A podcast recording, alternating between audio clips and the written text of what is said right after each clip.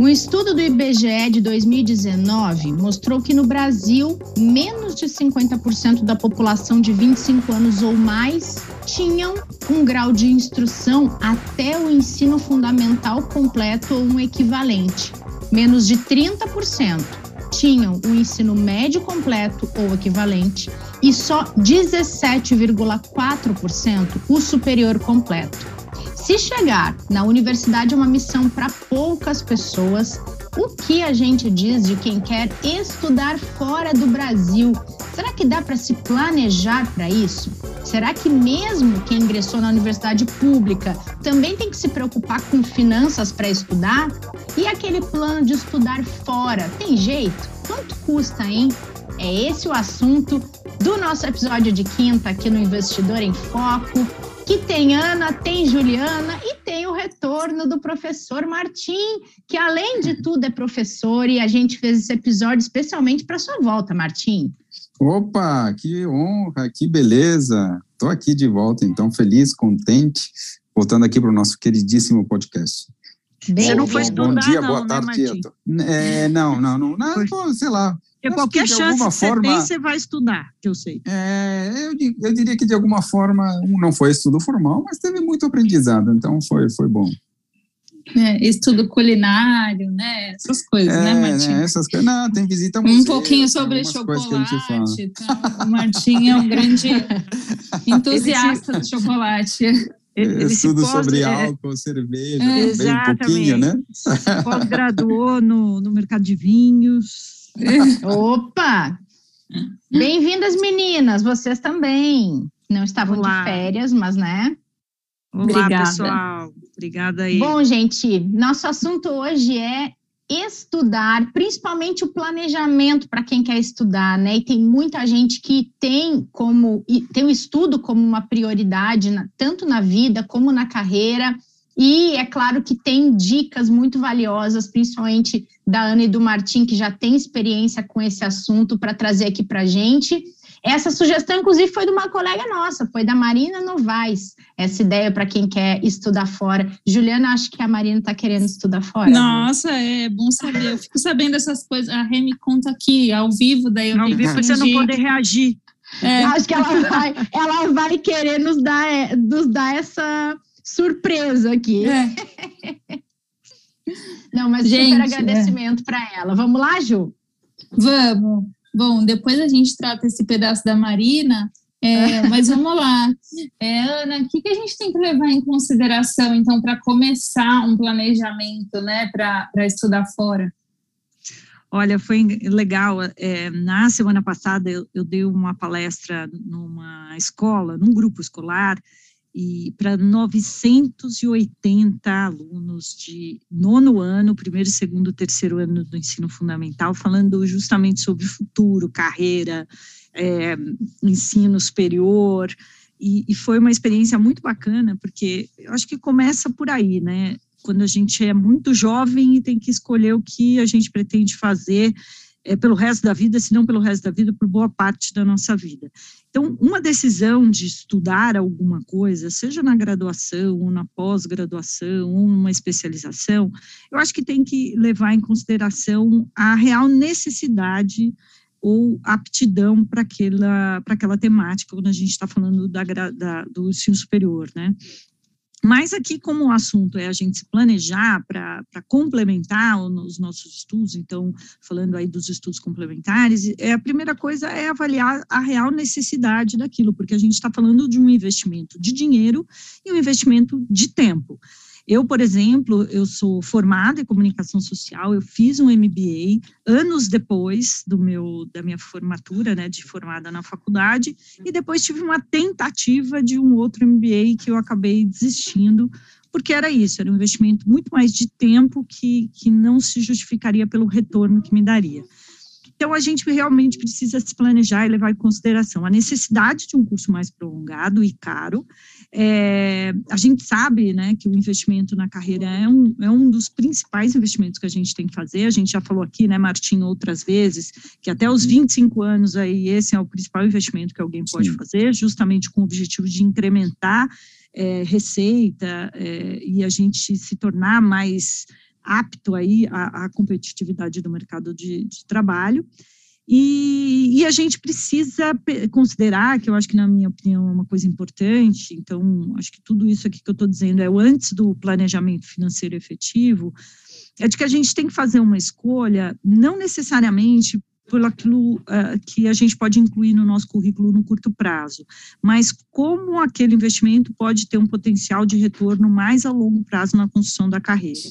É, e a gente entender que existem várias formas da gente se, capacitar, Isso. tem para todos os tamanhos de bolso, e que a gente precisa dedicar um tempo aí para construir, porque é, é, tirando o, o, fator financeiro, é uma decisão estratégica que a gente precisa é, ter aí, tem aquela, aqueles estudos que a gente faz por é, né, por interesse é, pessoal, não profissional, mas a gente tem que pensar de uma maneira estratégica como a gente vai fazer esse investimento de tempo e dinheiro.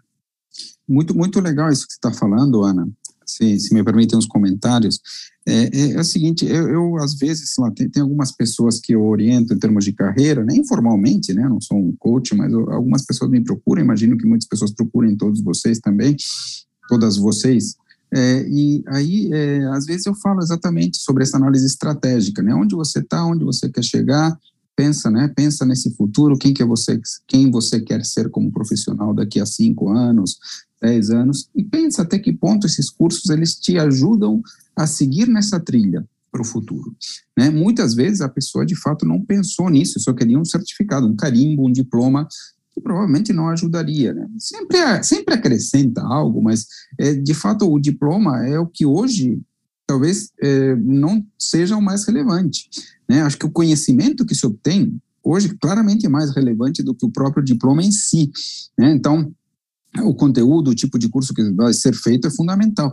E outras coisas, como você cita, como certificações. Né? A gente está aqui, por exemplo, é, no mercado é, financeiro, onde algumas certificações têm um enorme valor prático e também de reconhecimento é, público, né, de reconhecimento pelos outros, né, como a certificação do CFP, a certificação do CFA, a certificação do CAIA. Muitas vezes essas, essas certificações, para quem quer trabalho, trabalhar no mercado financeiro, tem, é, ajudam até mais no desenvolvimento da carreira do que determinado MBA que pode não estar tão vinculado a esse tipo de atividade, né? Imagino que em outras áreas, em todas as áreas de atuação, possam existir paralelos a serem traçados. Eu que não consigo, né, exatamente porque não domino todas as áreas de atuação, obviamente, mas imagino que é possível encontrar ou cursos de curta duração, como você citou, ou também alguns tipos de certificações que são extremamente úteis. Não, não dá para ser... Opa. Pode falar, pode falar, Rê. Não, eu só ia trazer um ponto que não, não dá para ser o diploma pelo diploma, né? Exato. Ele tem muito mais que fazer sentido, seja pelos anseios que a pessoa tem para a vida dela, ou pela carreira que ela está desenvolvendo, do que simplesmente para dizer, ok, aqui tem o MBA, um diploma na mão e no fim não vai servir para nada, né? É, claro, porque ainda mais hoje. Desculpa, Ana, agora pode ir, depois eu. Não, eu fala porque eu vou contar uma história. Então, história do... Ah, tá bom. Não, digo ainda mais hoje, no sentido de que é, as necessidades, os skills, né, as áreas de atuação, né, as profissões mudam com tal velocidade. Né? Então, a gente tem que pensar de fato na hora de investir em algum curso longo, né, até que ponto de fato é a melhor alternativa ou não. Desculpa, Ana, era só esse meu Não, é, eu acho que eu vou contar um pouco aqui, até da minha experiência, rapidamente, para ver o que, que como pode é, é, a gente escolher aí caminhos que, que possam fazer sentido. Eu, né, como eu falei, eu sou formada em comunicação social, mas eu entrei no mercado financeiro é, ainda na faculdade.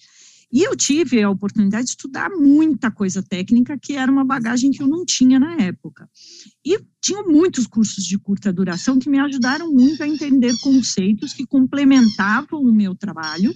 Então, por exemplo, é, cursos de fundos, renda fixa, renda variável, de mercado, matemática financeira. Então, eram cursos que é, eles somados, eles formavam aí um, um repertório bem interessante técnico que ajudaria no desenvolvimento da minha carreira.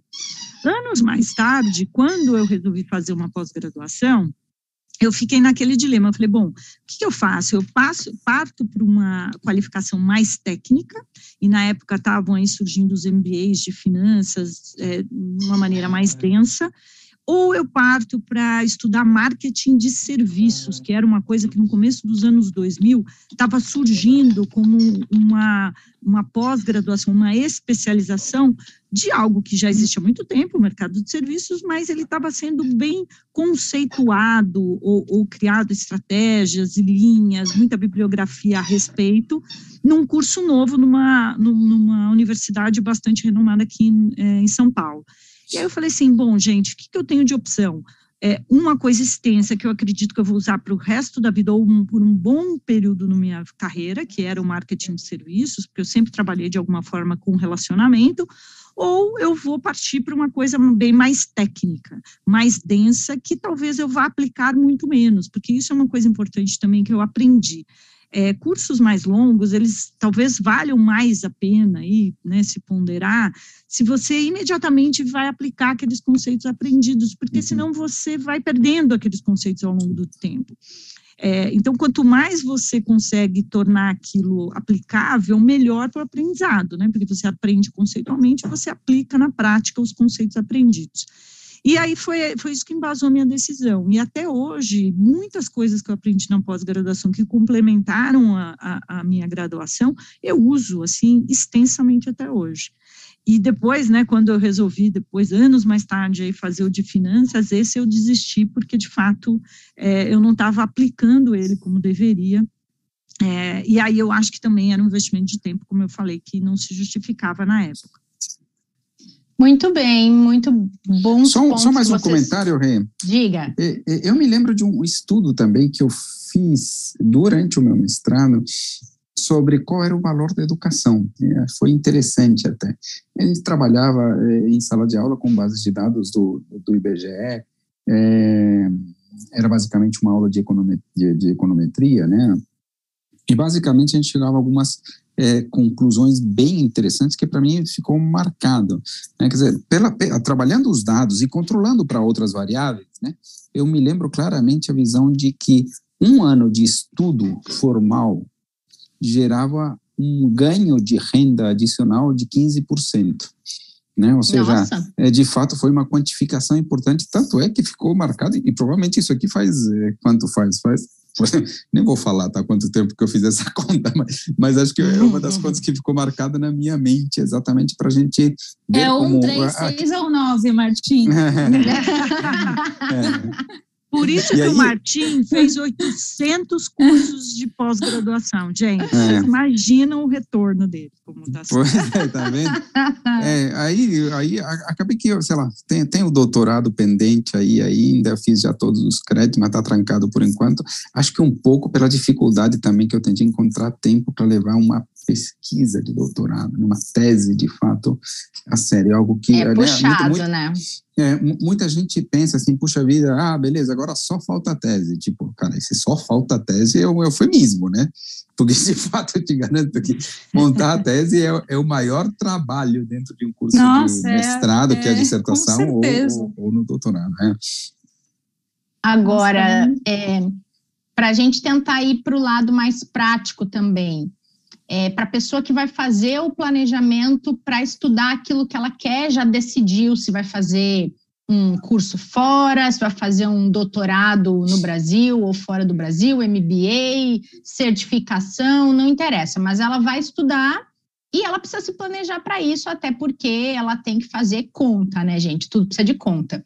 É, como é que a gente faz um planejamento desse? A gente tem que, acredito eu, que levar em consideração muitas variáveis, desde quanto custa o curso até onde ele vai ser feito, qual é a moeda, é, se a gente vai estar trabalhando ou não vai no outro período.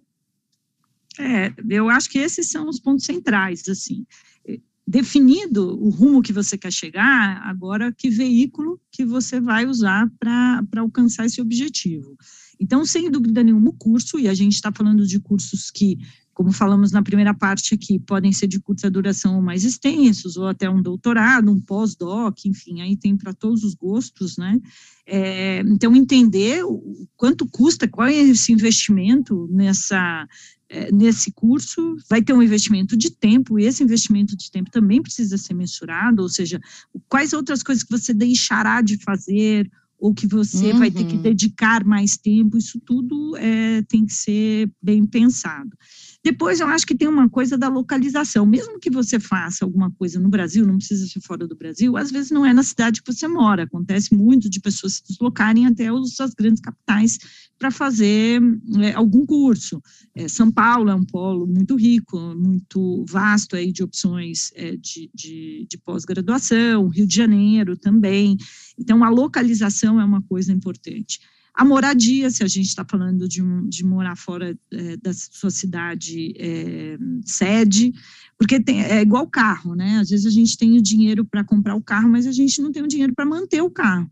Então, às vezes, Sim. você tem até o dinheiro para fazer esse investimento, você pega algum subsídio, tem muitas empresas que subsidiam estudos e, e, qualificação dos seus funcionários, mas existem todos os outros custos. Então, a moradia, em geral, é, esses grandes centros, eles têm um, um custo de vida mais caro, então, você vai entender se vai morar sozinho, se vai morar com alguém, se você vai ter um deslocamento, que tipo de deslocamento vai ser esse. Tem gente que faz até bate-volta, a depender do curso escolhido. Outra coisa importante que você citou, que pouca gente considera, é a questão do turno mesmo. Será que você vai continuar trabalhando? Você vai fazer isso part-time ou não? Você está dedicando um tempo, um ano, dois anos, integralmente para estudar, que é o sonho de muita gente. Então, se isso é um, um, um item aí do desejo nesse processo, isso precisa ser considerado. Qual é o seu custo de vida por um, dois anos e qual é a reserva financeira que você precisa para dar cabo desse período, sabendo que você não vai trabalhar durante esse período, que a sua renda ficará limitada. E quando a gente está falando do, de fora do Brasil, a gente tem outras burocracias que até precisam ser consideradas e outros custos. A gente está falando, inclusive, que a gente fica exposto à própria variação cambial, porque você tem uma renda uhum. ou uma reserva em reais e que, a depender do lugar que você Olha o Otto participando do podcast. Ah, é, é. O Otto está querendo estudar fora, o Otto? Eu acho. E ele está bem bravo com a variação cambial. Acho tá. que ele contar. É isso. Ele está revoltado quando a Ana falou de variação cambial. Calma. É verdade. Já Calma, vamos bicho. proteger seu portfólio aqui contra a variação do dólar. Tá tudo certo. Boa. Então, a depender disso, é, você fica aí com risco cambial. Então, você tem que também pensar em um investimento que supra essa necessidade. Então, é, gente, pegar um papelzinho, uma planilha ou o instrumento que vocês quiserem e listar, de fato, todos os gastos. Mas os centrais, é, o, o moradia, se isso for fora da sociedade é, sede, é, a localização importante, em especial se a gente está falando fora do Brasil. É, a gente tem, por exemplo, na Europa, o custo é mais alto de se manter, porém, os cursos têm o custo muito mais baixo. Tem algumas universidades, por exemplo, que o custo de você, é, para você estudar, fazer um curso de pós-graduação é quase que simbólico, porém, a depender se vai morar na Inglaterra, imagina a diferença de câmbio entre, entre o nosso dinheiro e o dinheiro deles. É. Então, isso também precisa ser considerado. Nos Estados Unidos, os cursos são mais caros, a moradia um pouco mais barata, mas ainda assim é muito caro para o Brasil, dado aí a nossa variação é, de moeda frente ao dólar. Então, e outra, é, né, Ana? Tem é. algumas é. universidades fora que elas oferecem toda a vantagem do preço simbólico, mas elas também elas exigem exclusividade, é, dedicação exclusiva. E aí limita também a pessoa que vai precisar de uma fonte de renda para complementar o pagamento uhum. das suas despesas, né? Exatamente. O Canadá, por exemplo, ele seleciona, às vezes, algumas é, profissões que eles querem fomentar e eles te oferecem é, boas vantagens, porém, você tem que ficar lá um tempo trabalhando, enfim.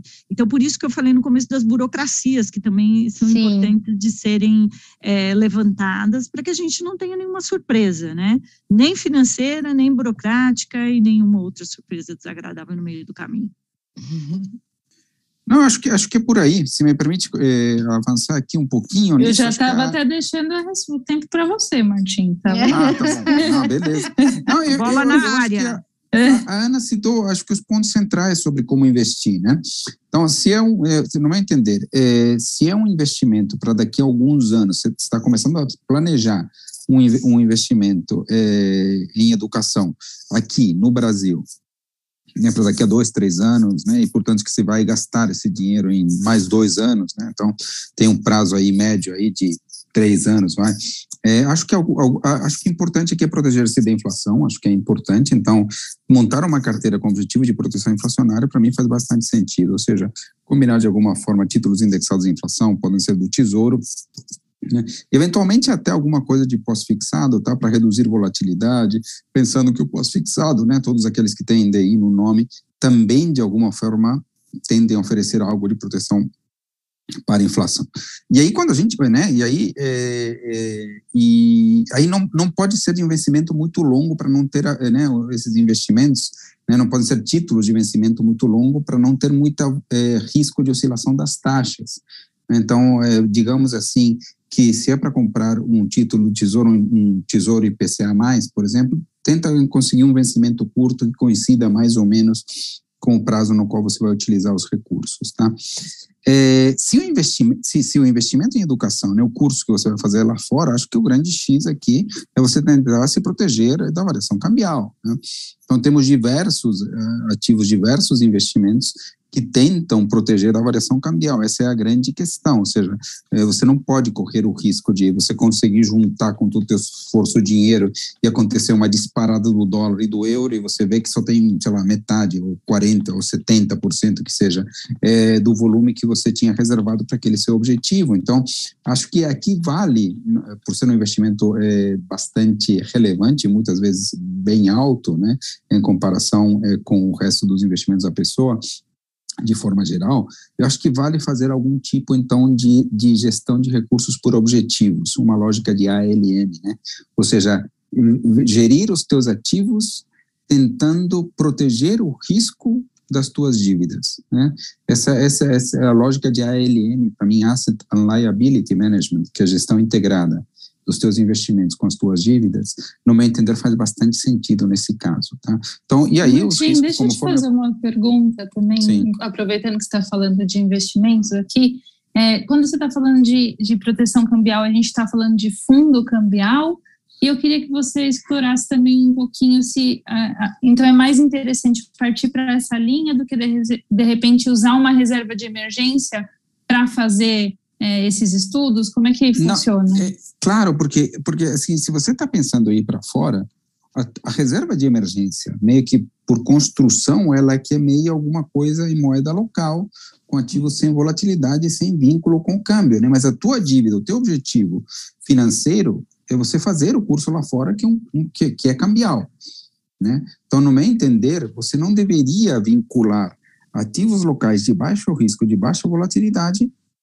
para cumprir um objetivo que tem um enorme risco de câmbio. Né? Então, no meu entender, você pode até ter alguma, algum investimento para alguma outra emergência que, que você é, possa ter da tua vida, é importante até que você tenha, né? Por isso que tem a reserva de emergência, a reserva de oportunidades, mas que você construa a tua carteira de investimentos pensando na melhor, na forma de reduzir os riscos de você não conseguir com esse dinheiro atingir o teu objetivo financeiro, né? Que no caso é cambial. Então, no meu entender, você deveria destacar uma parte dos seus investimentos e fazer nesta parte uma gestão voltada por objetivos, né? Então, casar os teus investimentos com os teus, eh, com a tua dívida, né? Porque não deixa de ser uma dívida. Você pode até não ter começado, uhum. mas digamos assim, o dinheiro está reservado para isso, né? É para isso que você está construindo, né? Então, eu acho que essa é uma prática muito boa para ter em mente. Perfeito. Legal, achei, achei legal também que você falou da questão do tempo, né, Martim? Quanto antes a gente consegue pelo menos é, estipular o prazo, dentro de quanto tempo a gente vai querer começar esse, esse estudo, fazer esse curso, até lá os trâmites todos terem sido feitos, para que a gente consiga estruturar quanto tempo a gente vai fomentar essa reserva que você falou por objetivo, né? Exato, perfeito, perfeito. Acho que é exatamente isso. E uma outra coisa que surge, puxa vida, estou investindo em algum ativo cambial para minha para o meu estudo lá fora. Aí tipo o dólar cai, o cara fica chateado, não devia ficar chateado, porque o uhum. investimento por um lado caiu, mas por outro lado o curso ficou mais barato também, né? Então, sabe? Então, na, na hora em que você é, equilibra os investimentos com com o teu objetivo, né, você acaba reduzindo os teus riscos, mesmo que os investimentos possam ter volatilidade porque na verdade o teu curso também tem volatilidade em dólar. Né? Então, uhum. ao você ter volatilidade equivalente nos ativos e, e, e, no, e, no, teu objetivo, você se equilibra e acaba basicamente zerando o risco e não assumindo mais riscos. Então, o erro aqui para mim seria ficar olhando para os investimentos em dólar como quem está olhando para algum alguma coisa especulativa. Não. Porque, na verdade, é, é, tá é um investimento de proteção. proteção. Exato, exato, é. exato. Algo de proteção. É, e, e, eu achei interessante esse ponto que você traz da questão da dívida, porque apesar de você ainda não ter o passivo, exato. é um passivo que você quer construir e você sabe a, a, a data dele. Então, a claro, expectativa. Ele é um passivo não formal ainda, né? Exato. Mas é um passivo. Exato. E, e a expectativa para aquele investimento que está sendo feito é, é aquela, então é uma uhum. proteção. Então, se essa proteção subir, o teu passivo futuro também está sendo protegido, se ela cair, idem. Então, é, é, racionalizar como sendo, olha, eu precisava de 10 mil dólares, tenho 10 mil dólares, o equivalente a 10 mil dólares. Agora, se a sua expectativa é ganhar dinheiro, põe em outro lugar, porque aí Exato. o objetivo é diferente, é sem passivo, é para renda futura. Enfim, de novo, a motivação ela tem que ser distinta nesse caso. Perfeito. Até porque, né, gente, é, estudar, além de precisar de investimento para ser feito, é por si só também um investimento na gente, né? Como vocês falaram ali no início, tanto na nossa carreira como na nossa trajetória pessoal, tem gente que quer estudar um determinado assunto por um interesse pessoal que não necessariamente vai ser em benefício da carreira, mas em benefício de outras coisas, outros conhecimentos que a pessoa quer agregar. Então, é um investimento que gera outro investimento, né? É, e, e, eu acho que tem muitas formas de aprender. Isso é uma coisa importante da gente ter em mente também. É, fazer uma viagem, às vezes, é, exploratória é uma forma de aprender, mas ainda assim a gente está falando da necessidade de planejamento. Foi o que eu fiz, Conhe foi o que eu fiz. É, ah lá, viu só? Oh. O conhecimento, é, o conhecimento ele está em todo lugar, né? A, a informação, a disponibilidade, ela está à nossa frente. Agora, como a gente converte isso é, em conhecimento, como esse conhecimento consegue agregar para a nossa vida, para a nossa carreira, que é o X da questão. Muito bem, gente. Muito bom, muito bom esse assunto. Gostei muito e vamos que vamos. A gente já tem agora um planejamento também para os nossos próximos episódios. Já queria dar um spoiler para quem está nos acompanhando aqui no streaming, que na semana que vem vai ter algumas novidades aqui neste episódio de quinta e a gente vai querer saber se vocês vão aprovar ou não, mas eu não vou contar mais nada, gente. Semana que vem a gente volta de um jeito um pouquinho diferente por aqui. Opa! Opa, muito bom, muito bom. Vou botar até perfume. Ixi, eu vou, eu vou, pôr, vou pôr vestido longo, agora qualquer oportunidade já me Aluga outro. Aluga outro. Eu queria, eu queria deixar um recado que não sei se vai dar para perceber, mas eu tenho olho claro, tá, gente? É vê-lo. É. Ah, olha ali, começou a pronto. Vai esfregar na nossa cara isso aí. Era só o que me faltava. Muito bom, gente. A gente se encontra semana que vem. Beijo para vocês. Falou, tchau, tchau. Beijo, gente. Até, gente. Até. Obrigada pela companhia de todo mundo na audiência desse episódio de quinta. A gente volta na semana que vem, na terça-feira, para falar de mercado. A surpresa é só na próxima quinta, então não vão perder, tá bom? Até lá.